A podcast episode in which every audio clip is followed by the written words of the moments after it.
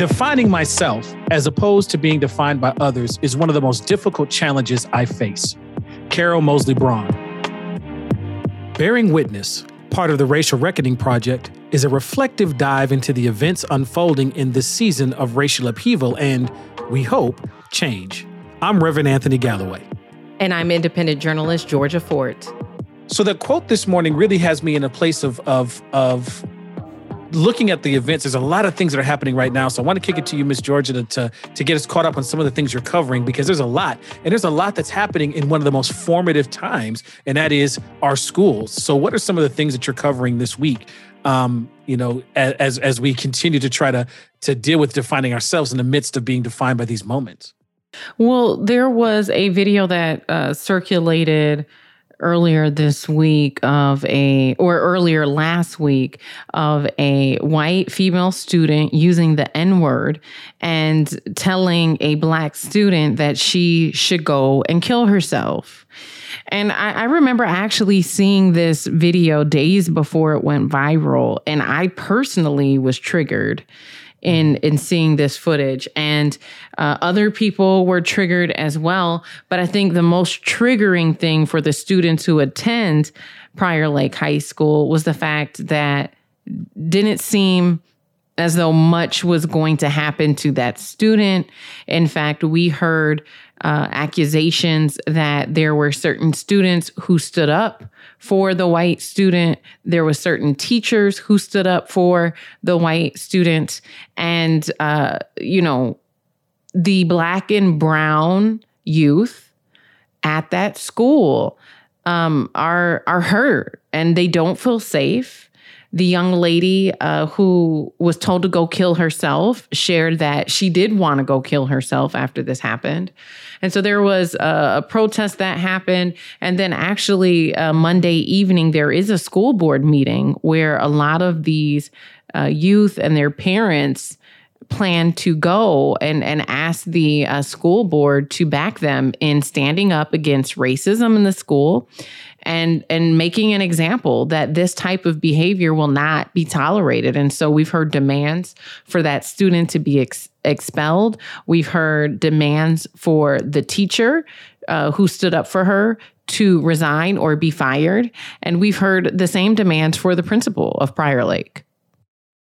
You know this this there's a couple of things that this story brings up because you know I spent 15 years engaging in in in in education in the western in in the Minneapolis and the surrounding suburbs in the West Metro.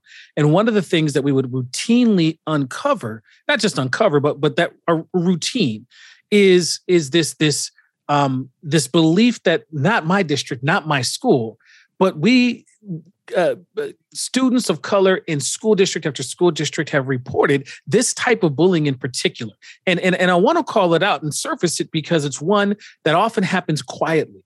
It's not the one that's going to get have a teacher be able to say and point and say, "Oh, you did something."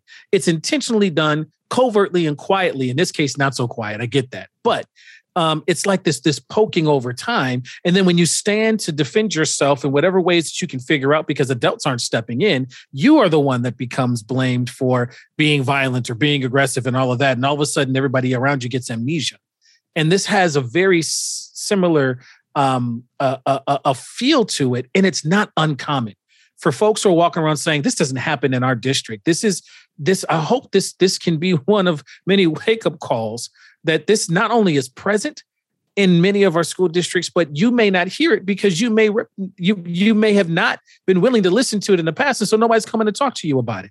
But the yeah. stories are there, and the patterns have been there for a while, and so you know this this this this hits very close to home very, very close to home. Absolutely. And, you know, there is something also that's so inspiring mm, you know to see our youth stand up and say we are we're not going to take this anymore we know that this has been happening in this school uh, there's been accusations of this happening in the school up to 10 years ago with little mm-hmm. um, to no uh, response or consequence for people who behave in a way that's not just classified as bullying, but mm-hmm. you know, acts of hatred. And so to see the youth say we are not going to allow this to happen anymore.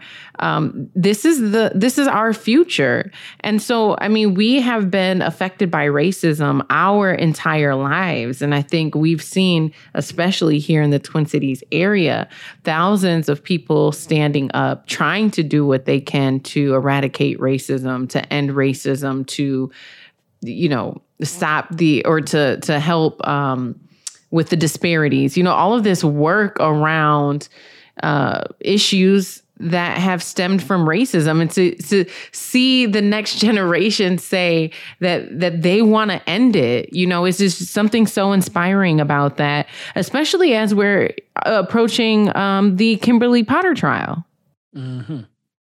so so so tell us about that there's been some developments there too right Absolutely. Judge Regina Chu has approved a request for cameras to be allowed in the courtroom. And so, as it stands today, uh, the trial is supposed to be live streamed. This after uh, weeks of going back and forth. Originally, she had denied the request by media to have cameras in the courtroom. Um, they were motioning for cameras to be in the courtroom because of COVID 19. Uh, as you could imagine, if you have 20 journalists in there trying to report uh, that poses you know a higher risk uh, for covid-19 um, to you know for there to be an outbreak. And so media was requesting on that basis that maybe only one person goes in with cameras and then everybody else can just use that one feed um, but also, the media was also petitioning on the basis of public interest. And so that original request was declined back in August. And a coalition of both local and national media outlets continued to file motions on October 29th. There was a motion that was filed that said she had approved the order, but it wasn't signed. And so it wasn't actually until Anthony protesters went to the judge's home and demanded that there be cameras in the courtroom. Uh, two days later is when we actually saw that motion approved.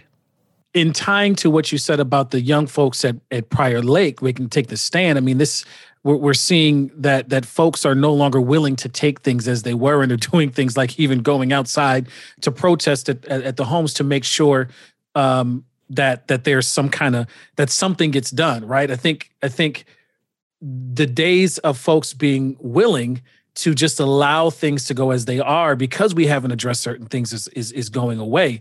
Um, and that's very fascinating. I want to point out as well though that in all the protests that you just described um, you know, this ain't January 6th. Cause cause I've seen folks try to make the link between what happened at the at the terroristic assault at the Capitol and try to lump that in with what's happening here. This is putting pressure on decision makers to do what they need to do. Um, you know, you know, you know, this is not destroying and seizing and committing treason at the at the Capitol because I keep running into as we get into these conversations, folks taking it down that that direction, and so um, these developments and being able to actually see what's happening and having visibility here, I think is a is a powerful uh, development in in being able to not only see and be transparent, but also to be able to to have folks understand that they need to do their jobs well because people are watching. I think that's a very positive positive step. Yeah, I, I totally agree, and we will see uh, what happens. The trial is anticipated to begin November 30th. At least that's when jury selection will begin. And uh, there have already been a few actions, um, you know, surrounding the developments of this trial. And uh, we are anticipating that community is going to be in the streets responding to what's happening in in the courtroom. So we'll continue to follow it. I know that there was also a press conference outside of the Brooklyn Center Police Department where it appeared as though a permanent fence had been installed. This was criticized by the family of Daunte Wright as well as the family of Kobe Heisler, who was also fatally shot by Brooklyn Center Police Department.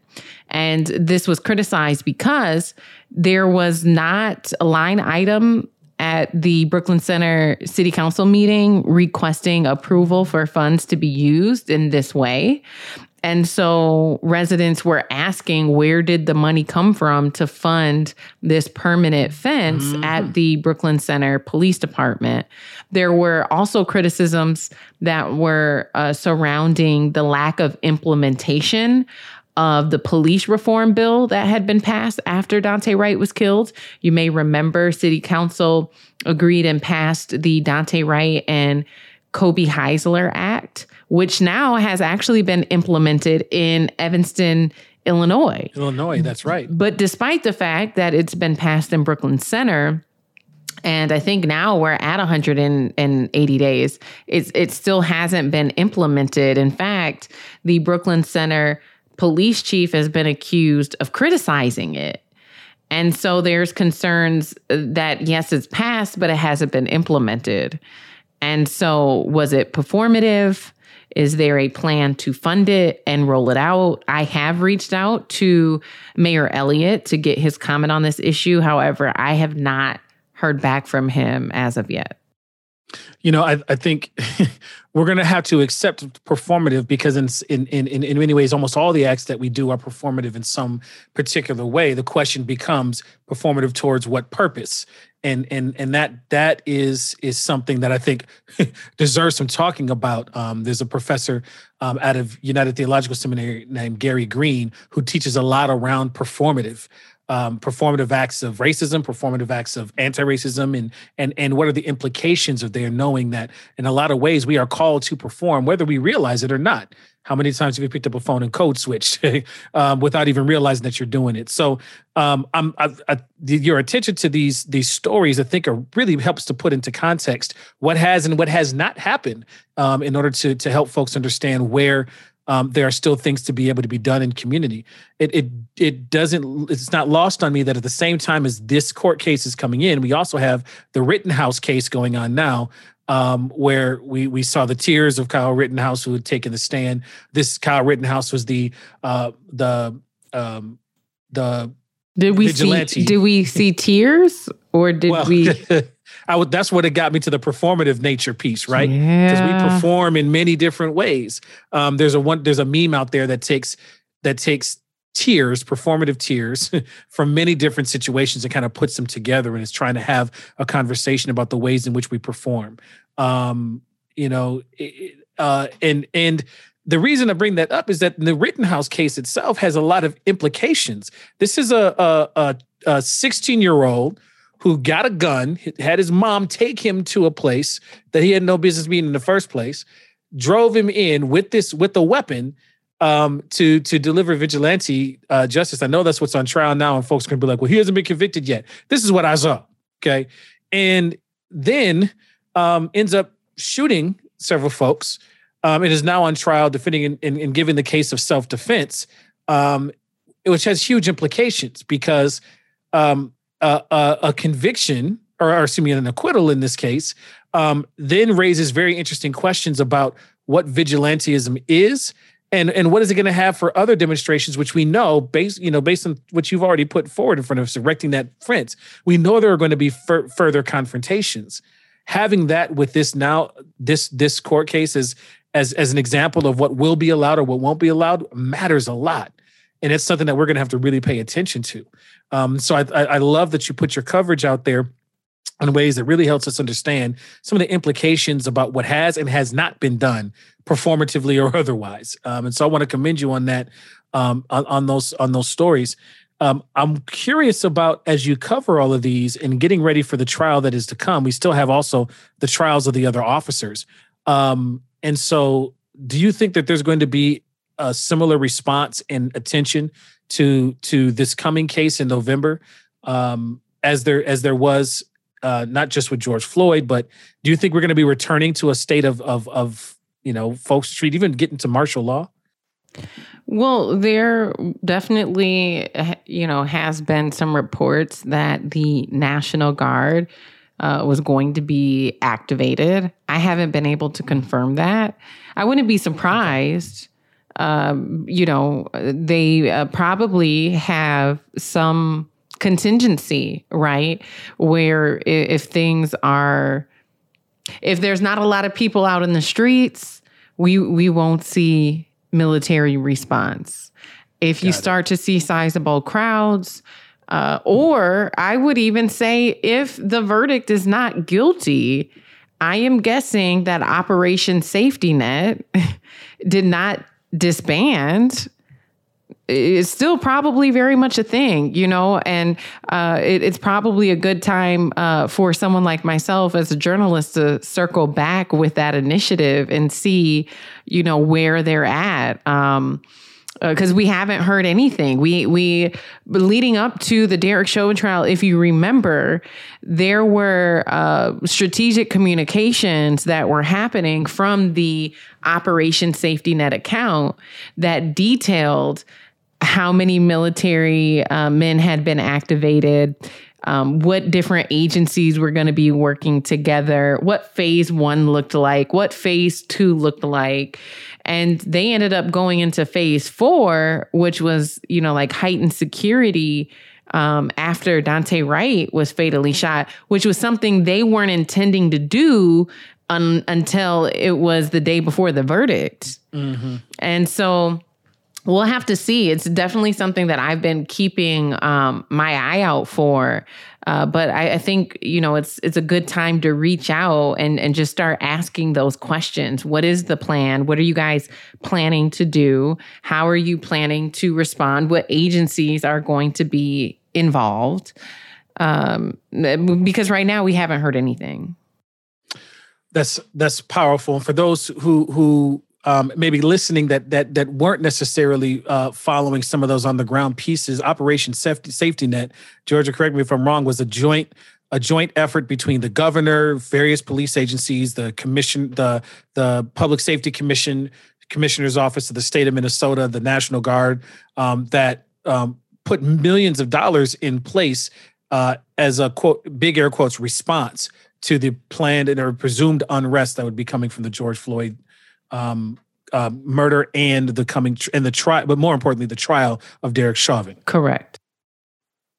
So, so there's a lot happening, and there's a lot on the ground, and in people in community are experiencing these things, and so um, it, it'll be very interesting to see how this plays out. You know, listening to to in in in covering all of these different things can leave us kind of in a sense of man, there's a whole lot of stuff happening to our community, but there are our spaces in in in in Georgia's coverage as an independent journalist has routinely told the stories of things we are doing in community for ourselves. So our guest today is one of those examples of of of somebody who's working on issues and challenges in our community for our community by our community. Um, in case you have this idea that somehow we don't define for ourselves. And so our guest today is one of those folks who helps us define for ourselves um, how we can take care of our community. So, Brother William, if you could come on and introduce yourself and tell us a little bit about yourself and, and join us in this conversation as we think about how we get these narratives and how we get these stories front and center across all of the places that we work. My name is William Moore. I'm a racial and health equity administrator for Ramsey County. Uh, I've been with the county for about five years. I'm also a doula and lactation educator, one of the first men in the history of the state to be um, a licensed doula and lactation educator. Um, love the work that I do. Uh, I went to college at Concordia University, um, majored in history, poli sci, um, played football, ran track. Um, and I consider myself as somebody who, I mean, I, I'm a transplant. I'm not from here. But St. Paul has been my community uh, since I decided to come here and go to college.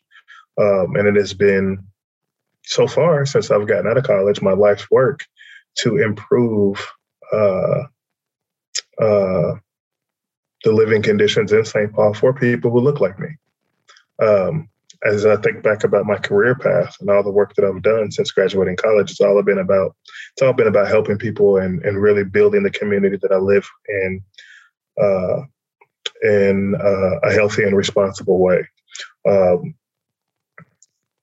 and that's what I can. It's it's it's it's it's what I strive to do. To be quite honest with you, and to be quite honest with you, I can't I can't imagine myself doing anything else. Um, because no matter how much success that I might get, uh, you know, how much, no matter how much success that I might get or receive as an individual, um, what is it? What you know? What is that really? If my friends and my family are suffering, uh, if my community is suffering at the same time, right? Uh, and so it's as I said, it's been my life work to really address that and try to you know close down those disparities and offer create and offer those same opportunities that I was afforded uh, as a young man. Well, I think it's really fascinating that as a black man, you have prioritized improving birthing outcomes for Black women. And uh, I, I, feel like I, I know very well the disparities that exist in you know the birthing industry. Um, when you look at the amount of Black women who are dying while giving birth, it is is terrifying. It mm-hmm. uh, to be Black and to be pregnant. You know, you really have to be um, strategic and and wise about who you surround yourself with when you are giving birth. And so we're seeing more and more people in the village lean on doulas um, and lean on midwives and and looking at alternative birthing solutions. Can you talk about what inspired you, uh, especially? I, I guess I'm really interested in from just the vantage point of you being a black man. What inspired you to step into this space, which is usually predominant um, led by women. Yeah, yeah, for sure. So let me be straight up, you know, sh- straightforward and upfront. If you had asked me four to five years ago what a doula and lactation educator was, the answer would have been either I don't know or would have been very, very rudimentary knowledge. Um, so I cannot tell you that four to five years ago I saw myself doing what I'm doing right now. However, it was through my work uh, in Ramsey County Public Health, working with the Birth Equity Community Council, essentially a group that meets every other month uh, of community members, public health nurses, professionals from all walks of life. We'll get together uh, and really talk about the the birth disparities uh, and issues, the, the, the maternal uh, and child health disparities that um, you know black and brown women face here in Ramsey County in different ways in which we different and creative ways in which we can uh, uh mitigate those. And during one of these listing sessions or during one of these uh, meetings, it was really expressed by a lot of the you know the women in the community that there really aren't any parenting resources out there for men. Uh, there's uh, plenty of resources out there for women. Even the so-called family resources that are out there uh, are really geared towards uh, uh, uh women and children. Nothing uh, um, geared towards men. Men are. It's funny because I always say that in a world that is essentially male dominated, it was it was the the the the, the idea of a public health nurse named Miss Tamiko Ross, Miss Tamiko Ralston, that you know one way in which we could do that provide these uh, these these resources out for our fathers and the men in the community, while also trying to mitigate the disparities in the maternal death rate for our mothers and the infant mortality rate for our little ones, why don't we train men to become doulas and lactation educators? Uh, which, to be quite honest, was a pretty revolutionary thought at the time. Um, and then the, everybody was kind of after you know brood, you know brooding over it for people uh, for a little bit. Everybody kind of jumped on the board with it, and then folks are like, well, who are we going to find? Where are we going to go about finding, you know, and recruiting recruiting men to even want to take part in that? Anybody who knows me will tell you I am that person. If there is something totally outside the box, you know, that nobody else will try, if you know, if you got a fork in the road, the person who's going to go straight you know, the person is willing to try or do anything that nobody else is willing to do. I'm usually that person. So to be quite honest with you, I volunteered to do it, really not even knowing what it was. I just knew I just knew of it as an alternative way in a different way for me to be able to help my community. That's really all I cared about, to be completely honest with you. It's a different way to help my community. I'm in, count me in. However, what happened is as i you know embarked on my training and i started to learn the history of midwifery and birth work in black and brown communities and how uh, as it has this stereotype as work uh, quote unquote women's work and but not just women's work but something that's typically done uh, in upper middle class or wealthy white uh, families that this is work that we've been doing since before we came here from the continent logically speaking, you would have to ask yourself that the answers have been in front of us our whole lives, right? We, as individuals, we all logically know there hasn't been hospitals and doctors and nurses, uh, you know, you know, for, forever. We have, we've had doulas and midwives, either by that name or any other name, in our different tribes and in our, different in different communities since the beginning of time. And we did that when we got here. Matter of fact, the only reason when we were here and enslaved that uh, that white doctors even helped, uh, if they did, you know, help them at all, but even helped uh, enslaved black women give birth is because they were seen as property. They're an investment, right? You want to make sure that your investment lives through this process. You want to make sure that your property doesn't lose value during this process. And through learning that history, and then also learning about the the history of, of birth work uh, before we, you know, we got here uh, from the continent, after we got here, how we fought to maintain these practices even after, um, you know, mainstream healthcare systems tried to, uh, you know, put about, you know, insidious restrictions prohibiting Black and Brown women or birth workers from helping out in Black communities. Like, for instance, I'll give you an example. When it came time to uh, institutionalize it. And when they wanted to, I believe it happened in the state of Mississippi, they were trying to, the, the, the health department there, the healthcare system, they were trying to figure out why they had such a, a high infant mortality rate. They looked to blaming birth workers in the black and brown community because let's just be honest, that's the easy thing to do. And that's what's black folks get the blame for everything, you know, when when something doesn't go right in this country. Anytime a Democrat doesn't win, right, it's where are the young folks? Where are the black folks? You know, that's the reason we didn't win. We get the blame pretty much for everything. And so what they sought to do is, okay, we are going to institutionalize this practice. So now we're going to put forth, and we're going to make these these these these women who have been doing this work again. Remember, for eons, who have been practicing and pa- passing down this heritage and this skill uh, from generation to generation, we're going to have to make, we're going to make you take written tests to prove your knowledge and your skill of bringing uh, uh, babies into this world. The reason I say that's insidious is because it was illegal for these women to read and write. and now you want to give them a written test to prove that they can do something that they've already been doing. And to show you how backwards it was, anytime during this period, this is, I believe, the 30s and the 40s, during this period, anytime you know white doctors in the hospital had issues with uh, difficult births, right? Where do you think that? Who do you think they sought after, and who do you think they went to to help them with these difficult births? The same women that they tried to make it illegal to do the work. And so, and so, learning about all of this, it it it this this practice turned into turned went from this is just a cool, innovative way for me to help my community to now this is a cultural responsibility for me. Now I have a swelling and a sense of pride about it. This is something that I need to do because this is something that I don't think enough people in my community know about. Um, and I and, and to make and to, and to hear all these individual stories about different, you know, uh, uh, black birth workers throughout the years, throughout the ages, it became this mantle that I just felt proud to carry. I've been like, I want to make sure people know about this. I want to make sure people this this practice is carried on and pushed forward, and we shout about it from the mountaintop so people know this isn't just something uh, uh, uh, for for wealthy or middle class white women in their communities. This is something for for for our community, especially seeing as how 243 percent of Black women die as uh, die from childbirth related uh, uh, causes compared to white women that's when I look at a number that high, I always tell people that's medical malpractice to me. Because when you look at the bodies of black women and compared to white women, what's different about it other than than pigmentation, right? So why so why are so so if they're the same, why are black women dying at such a high rate? It's because they're being neglected by a healthcare system. Uh, and so and, and and the only thing to to to to to, to help you know make improve that is by dismantling institutional structural racism, which will take forever to do because we know how, when you look at the argument over critical race theory now, we know how that battle is going, right?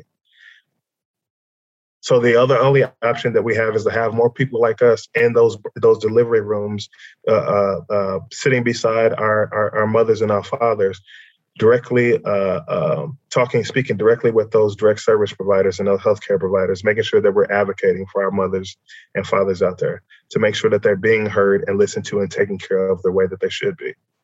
Brother Moore, you just you just dropped jewels first and foremost, and and and I think it's it's funny how the universe works because when the the doula dads um, uh, program that that it came out, we I remember sitting there with my friends.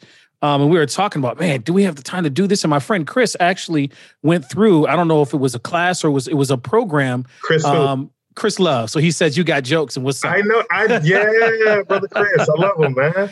yeah, I mean, excellent, excellent brother myself. But he would be bringing this data back to us and and and like bowling us over with all these things that um, and he was the first to really bring this idea that you know again this is another area where our own cultural knowledge that we've been with and, and, and cultivated for so many years is being denied um, it, has been removed and denied from us and then re-given to us in a way that doesn't match the brilliance. yeah, it's been co-opted yeah. and repackaged to, to us, right? And something eh, to show that it is something that's foreign to us. If you think about it, that's the thing about white supremacy, though, right?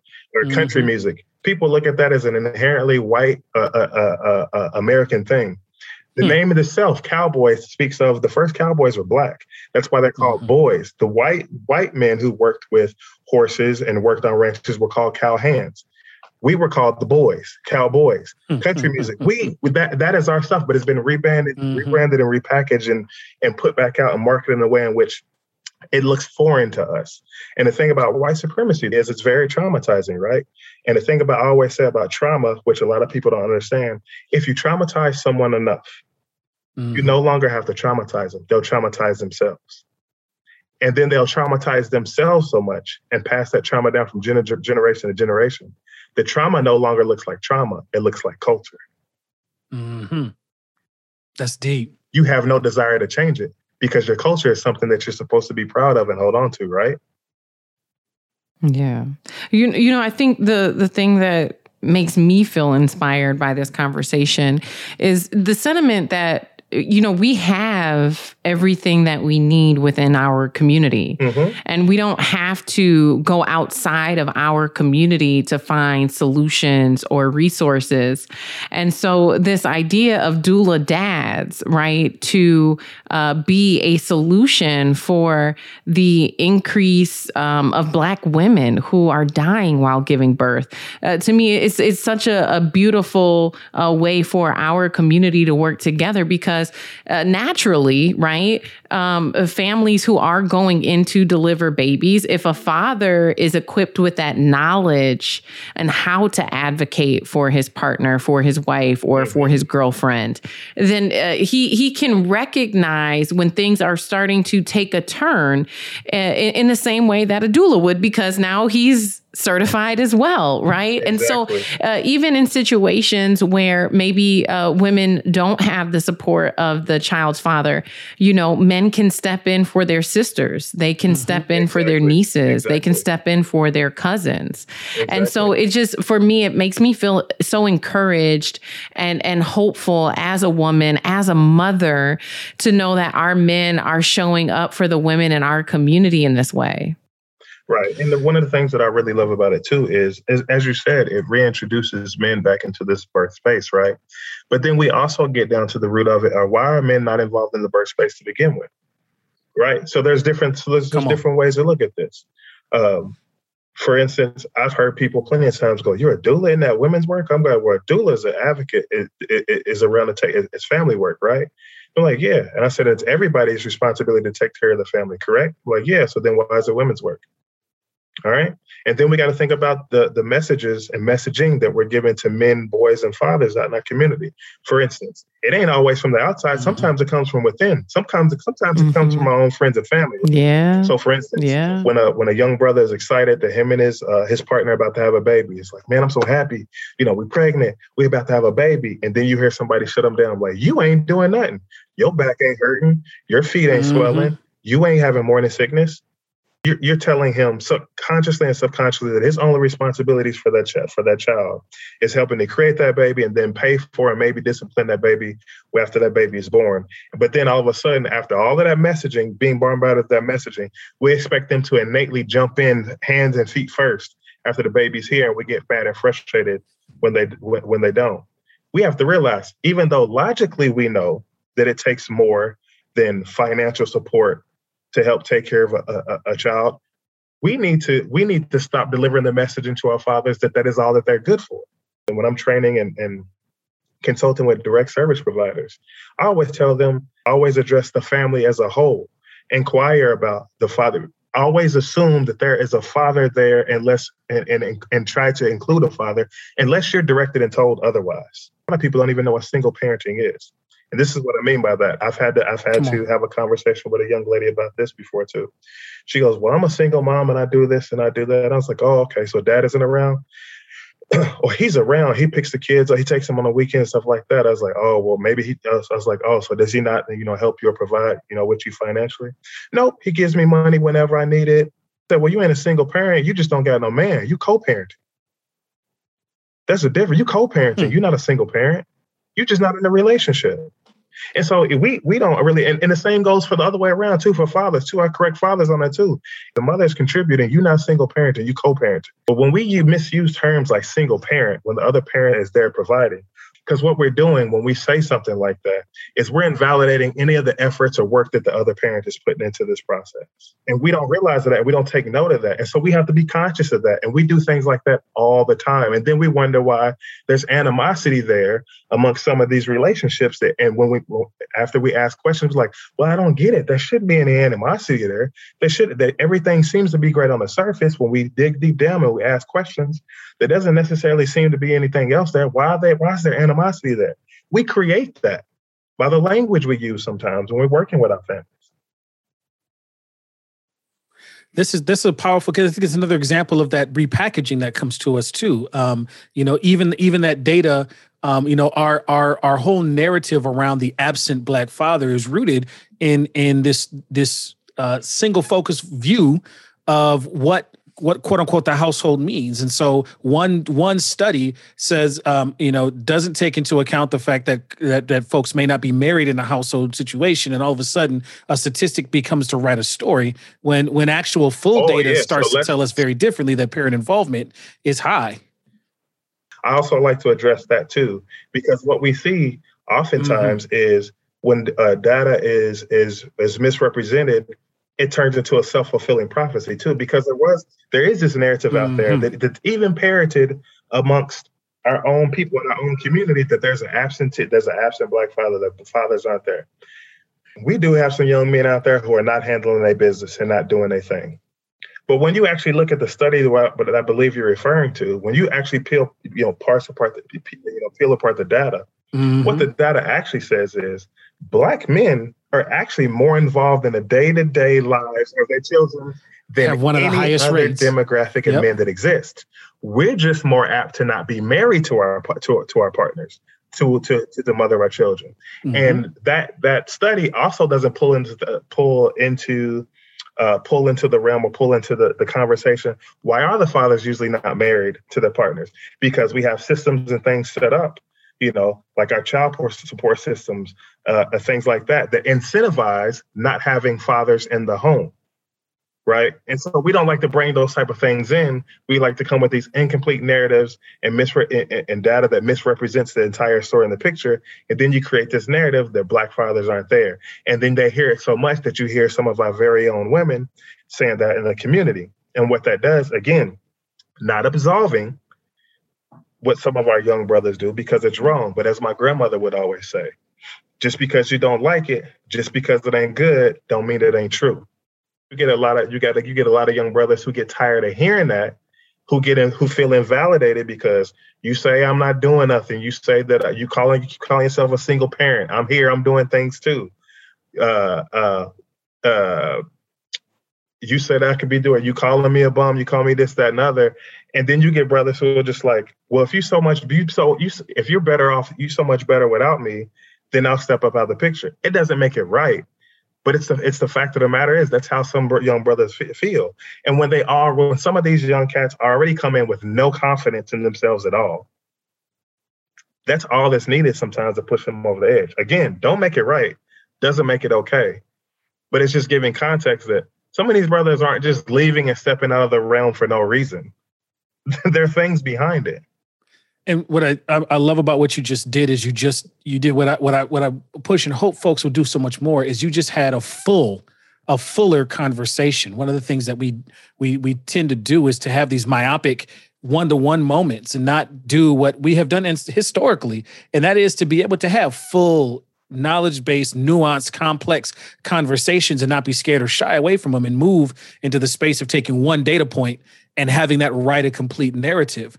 I loved I loved what you what you what you did when you added that to the to the mix. The the other w- wondering that I have for you, um, you know, as as you get young brothers excited as you get older brothers excited. My friend Chris saying, stop talking about going through uh, the course, the coursework and, and helping to shift that narrative. Um, but also um, the inclusion of, you know, or the definition of, of, of, of father. And then if you expand that out, um, the, the more expanded research to try to do some, some, some, um, some some some reconciling of that earlier study uh, came out and asked a different question in addition to it, and that is um, about a father figure. So going beyond just the the the individual uh, who who is who is the dad, but but the, asking the question, do you have a male figure in your life, is a very different question, and we see the rates of participation skyrocket even above that initial inclusion of the data. Exactly. I remember actually being in a, a, group session with a group of men, um, and having this a conversation just like this.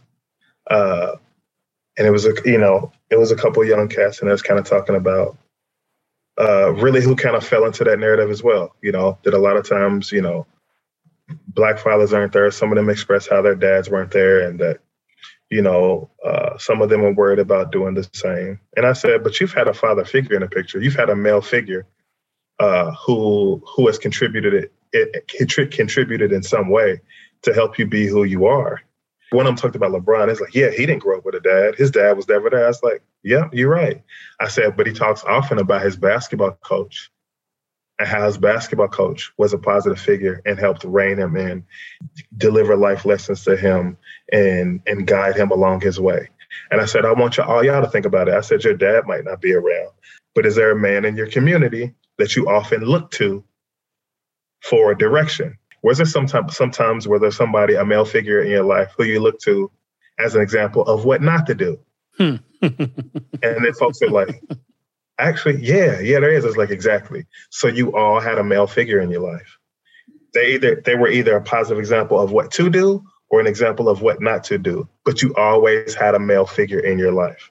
I mean, if you want to get technical about it, anybody who is is well versed or involved in early childhood development will tell you that the best chance of any of our children have at reaching all their early childhood milestones is have to is how to have is to have both parents actively involved.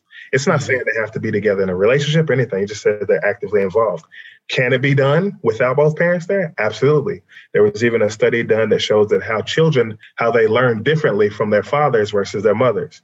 Whether with their fathers, they learn better by direction, and their mothers, it's more about repetition.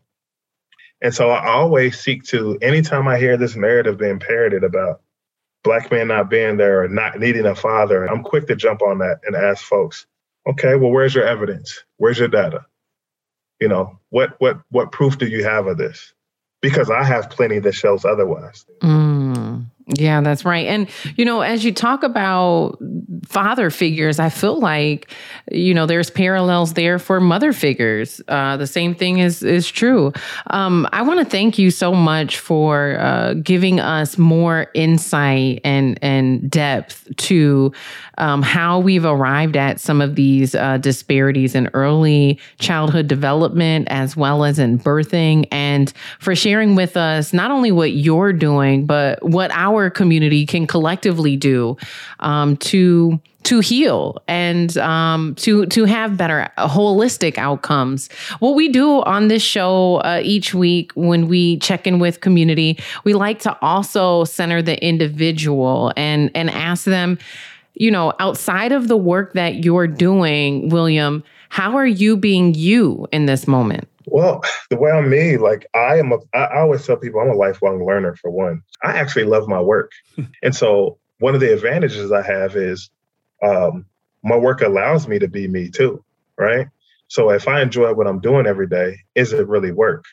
And then if part of me of being a human being and being a, a, a being my true authentic self is about giving back and helping my community. And I'm able to do that through my work. But there is an importance in having a work life balance.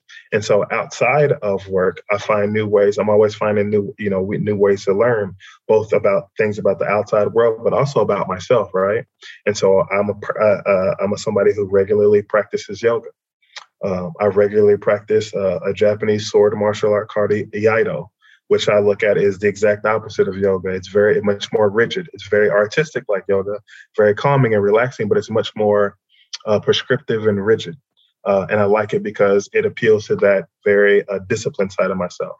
I'm an avid cyclist. You know, I lift weights uh, four or five times a week, and I'm always reading books um, and engaging with, you know, engaging with different people. If I learn about something uh, on TV or through the news that I find interesting, I embark on these little research projects on my own that may take me one to two months. Uh, so I always, you know, I, I, I always say I think it's funny that if I was ever in a position where um, I up and decided to go back to college, you know, it, I wouldn't miss a beat because I still kind of do these little research projects on my own anyway. But those are ways in which I fill my cup. I'm, you know, I make sure that I try to keep a healthy work-life balance uh, and feed my strengths, but also pay attention to my weaknesses. Um, as a man and as a male, uh, like so many other men, we've been kind of conditioned and taught uh, that the only emotions that we should show of anger or aggressiveness or happiness. Uh, and so one of the things that yoga, but also this birth work helped me to do over the past three to four years is learn how to be more vulnerable first with myself before I can be more vulnerable with other people in my family, right? And so I've also been this journey, been in this journey over the past three to four years of really like experimenting with my my feelings instead of pushing feelings away when I when I read something or watch something that maybe elicits fear or anxiousness or even sadness or sorrow or whatever, instead of pushing that away and saying like, well, men ain't supposed to feel that. Uh, I feel it. I feel the feels, right? Uh, I once heard somewhere uh, on, a, on a podcast uh, that human emotions or feelings actually only last 90 seconds. It's our brains holding on to the uh, the moment or the stimuli that made us feel that certain emotion that makes them last longer, right? So our brains hold on to that image or that situation. And so it makes our feelings last longer. And I never forgot that. And so I allow myself to feel my feelings, no matter how uncomfortable they are, uh, and process them, and just not to allow myself to get stuck in that to the point to where I'm paralyzed. Uh, and that's been a very interesting uh, but fruitful experiment, experience, and journey for me. Uh, but I think it's helped me to become a much more whole person it's helped me to be much more effective in my work. Um, and it's allowed me to be a much more happy, a, a, a happier person as well, right? Because as somebody, as I said, is a lifelong learner, um, what's going to make me happy is to learn more, right? What what what better experience can you have than to be learning more more about the different layers of your own self as a human being? How I'm being me right now um, is, you know, as as a new pastor, um, I'm, you know, it's getting to the point of being involved in individual lives. And um, one of the things that we underestimate is how much just hearing a positive message or engaging with folks matters in the long run. Sometimes we take those engagements for granted. Um, being in a position where where you know you're teed up for folks to engage with you in that way um, has allowed me to to be able to see the direct impact of that um, in ways that I hadn't before. And so, how I'm being me right now is just being in a space of listening. It's it's amazing how many how many folks just need a voice to just hear what's happening and think things through and process things through, and then to keep going and then to add and bring in and invite positivity. Um, you know, in this case, prayer. Um, you know, and godly prayer in this in this in this example. Um, and so that's that's allowing me to to to see things in a different way especially in an area y'all i got to tell you we know we've seen and heard the data around the opioid epidemic mm-hmm. but in this mm-hmm. duluth area to see it yeah. on the faces of folks outside of your community i mean the faces have completely changed even though the epidemic hasn't and it's been a really big eye opener into just our universal need to each other to the point where where um, even the lake, the beauty of the lake itself takes on a new meaning when you have just seen somebody in the midst of a of, of a full on um, uh, kind of drug induced psychosis in the street, having to deal with that just there. And it's not, and it's a, and it's a white person who's who's who I'm seeing going through this in ways where growing up, all I saw was people in our community. And so there's just, it's been this really interesting space. Yeah. Well, I think for me this week, that's it's a hard question um, for me to answer this week because there's so many different uh, things as the year is coming to an end and we're approaching the holidays. I have uh, big projects that are are wrapping up and trying to figure out what's next, and uh, it's, it's a hard decision to ask. And so, doing a lot of internal uh, reflecting and reaching out to mentors and advisors for counsel and just you know kind of reflecting on where i've been and, and where i want to be um, and what are the next steps to get there. But also you know being in this space where you know we are up against so many um, disparities and you know i was so hopeful a year and a half ago that things were going to change. And I mean, it just feels like it hasn't and, and we're preparing for the the trial you know i know my work is going to be picking up through the trial and so we're on this pursuit again for justice for Daunte Wright and his family, uh, but the uncertainty, right? The uncertainty of what's in the future, the uncertainty of what that verdict will be. You know, it's just it feels like um, there's so much that's up in the air right now, and so mm-hmm. I'm I'm trying to lean in. I think more to my family. Uh, and to stay grounded um, as I, I navigate all of these moving parts.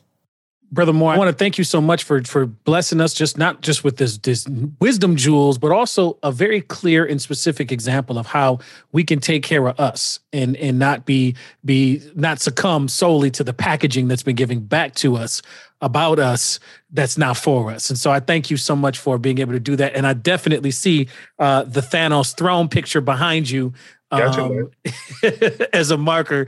Um, so so just just just kinship all the way there. Um, thank you so much, Brother Moore, for being with us today on Bearing Witness. I'm gonna kick it back to Ms. Georgia to, to, to close us out for this segment. In the words of Dr. Joi Lewis, may the revolution be healing. This is Bearing Witness. Bearing Witness with Anthony and Georgia is a production of Racial Reckoning, the Arc of Justice, a journalism project created and supported by Ampers, diverse radio for Minnesota's communities, in partnership with KMOJ Radio, the Minnesota Humanities Center, with support from the Minnesota Arts and Cultural Heritage Fund.